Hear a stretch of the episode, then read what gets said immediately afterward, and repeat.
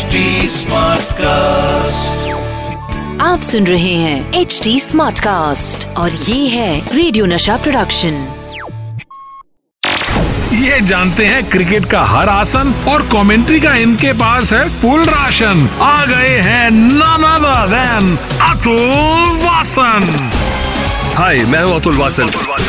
नशा commentary box नशा commentary box नमस्कार दोस्तों मैं हूँ आरजे अतुल वासन और आप सुन रहे हैं नशा मास्टर स्ट्रोक। मैं आपको बता दूँ कि इस हफ़्ते मैं क्रिकेट के फील्डिंग डिपार्टमेंट की बात कर रहा हूँ जिसे फैंस मीडिया और एक्सपर्ट्स भूल जाते हैं। लेकिन मैं नहीं भूलूँगा क्योंकि एक एक्सेप्शनल फील्डर जो मैच बदलता है या तो रन रोक के और कैचेस पकड़ के उसकी तुलना चीते से की जाती है। तो आज मैं क्रिकेट के चीताज में बात करूँगा उस प्लेयर की जिसे दुनिया में जॉन्टी रोड्स के बाद बेस्ट फील्डर माना जाता है। Man of the man man Jonty Rhodes अपनी डाइविंग कैचेस के लिए मशहूर थे। मार्क वो अपनी स्लिप फील्डिंग के लिए और रॉबिन सिंह अपनी चुस्ती फुर्ती के लिए। लेकिन आज जिस प्रोटिया प्लेयर की मैं बात करूँगा, उसमें ये सारे गुण मौजूद हैं। और इसी फील्डिंग टैलेंट के बलबूते पे उन्हें मौका मिला साउथ अफ्रीका की टीम से खेलने का उन्नीस सौ छियानवे में। जी हाँ इनका नाम है हर्षल गिब्स जो ऑन फ़ील्ड अपनी दमदार फील्डिंग और होश उड़ा देने वाले रनआउट के लिए जाने जाते हैं। और ऑफ़ फ़ील्ड की बात तो हम कॉट बैंड में करेंगे ही।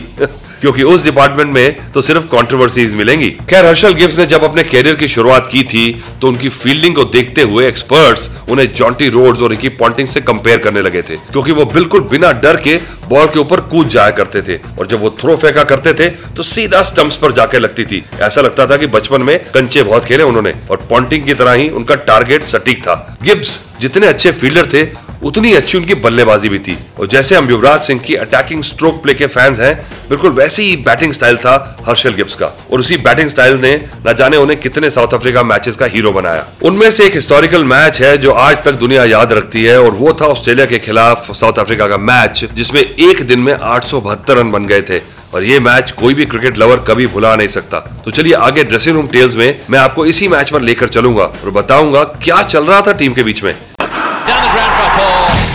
Dressing room tales dressing room tales जी हाँ बात है 12 मार्च 2006 की। जोहानसबर्ग में वॉन्डर्स का मैदान था और मैच चल रहा था साउथ अफ्रीका और ऑस्ट्रेलिया के बीच में। एक ऐसा मैच जो आज भी हिस्टोरिकल मैचेस में गिना जाता है। उस दिन पहली बार क्रिकेट फ़ील्ड में 800 से ज़्यादा रन बने थे और वो भी एक ओडीआई मैच में। लेकिन उस दिन साउथ अफ्रीका के ड्रेसिंग रूम में क्या चल रहा था जब ऑस्ट्रेलिया की टीम ने साउथ अफ्रीका को चार रनों का टारगेट दे दिया था। पहली इनिंग्स खत्म होने के बाद साउथ अफ्रीका के सारे प्लेयर्स ड्रेसिंग रूम में एकजुट हुए थे और वो बहुत ही रिलैक्स नज़र आ रहे थे, क्योंकि उन्हें पता था कि ये मैच किसी भी दम पर जीता नहीं जा सकता। और जब स्कोर बोर्ड पर इतने ज़्यादा रन लगे हो तो वो मैच पूरा आसानी से, आराम से खेलेंगे। और इस बात पर पूरी साउथ अफ्रीकन टीम हंसने लगी।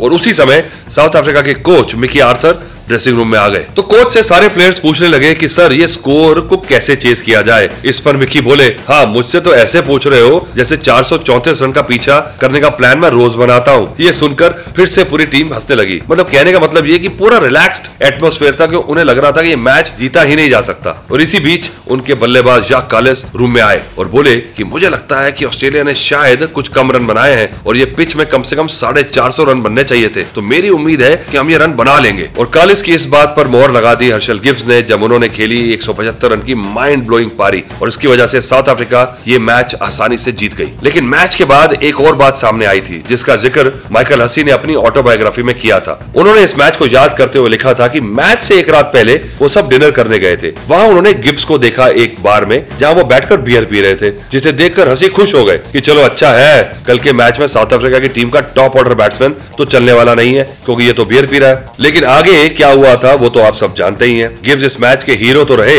लेकिन एक मैच ऐसा है जिसकी वजह से उन्हें सबसे बड़ा विलन माना जाता है। बताऊँगा इस मैच के बारे में जब लेकर आऊँगा rear view mirror rear view mirror rear view mirror Herschelle Gibb South Africa की टीम में वो इक्का थे जो हमेशा अपनी फील्डिंग और बल्लेबाजियों से सुर्खियाँ बटोरा करते थे। चौदह साल के अपने करियर में इस खिलाड़ी ने कई धुआंधार पारियाँ खेली हैं, जिसकी वजह से इनका नाम साउथ अफ्रीकन क्रिकेट के पन्नों में दर्ज है। और वर्ल्ड कप 99 में एक ऐसा मैच हुआ जिसमें हर्षल गिब्स का नाम आगे विलन्स की लिस्ट में जुड़ गया। क्यों?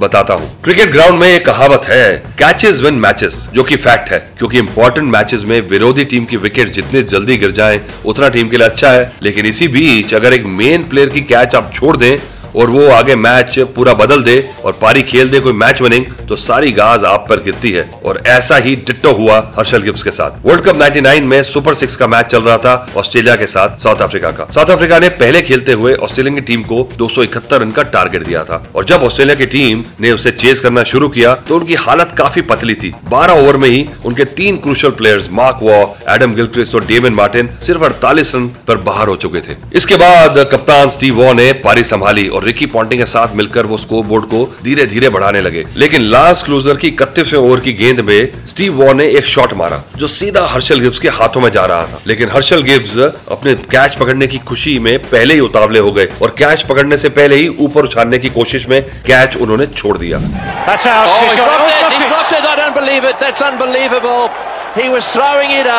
He thought he had it. It was a little lollipop.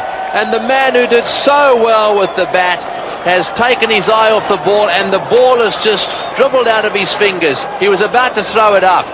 Well, this could change the course of this match, that's for sure. तो लीजिए कैच पकड़ने से पहले उसकी खुशी मनाने के चक्कर में हर्षल गिब्स ने जो कैच छोड़ा और स्टीव वॉ ने खेली 120 रनों की पारी और मैच पूरा बदल कर रख दिया। और इसके बाद स्टीव वॉ ने गिब्स को कहा था कि mate you just drop the World Cup और इसी हार की वजह से उन्हें अपने फैंस से बहुत बुरा भला भी सुनना पड़ा। चलिए आगे फिर कॉट बिहाइंड में मैं आपको बताऊँगा हर्षल गिब्स की कॉन्ट्रोवर्सी के बारे में।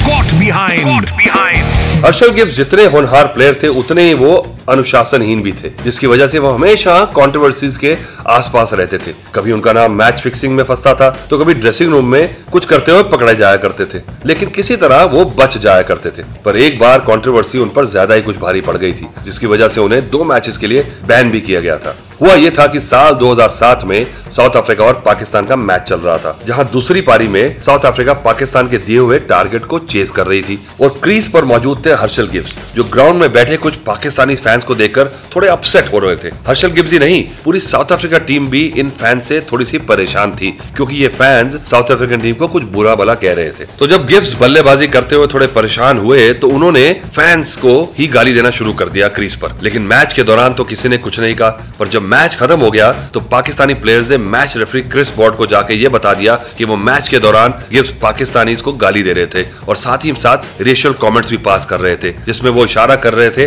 पाकिस्तान का। और जब ये बात मैच रेफरी क्रिस ब्रॉड ने जानी तो ये सारी बात उन्होंने स्टम्प माइक्रोफोन की रिकॉर्डिंग से सुन ली और तुरंत ही अगले दो मैचेस के लिए हर्षल गिब्स को बैन कर दिया गया।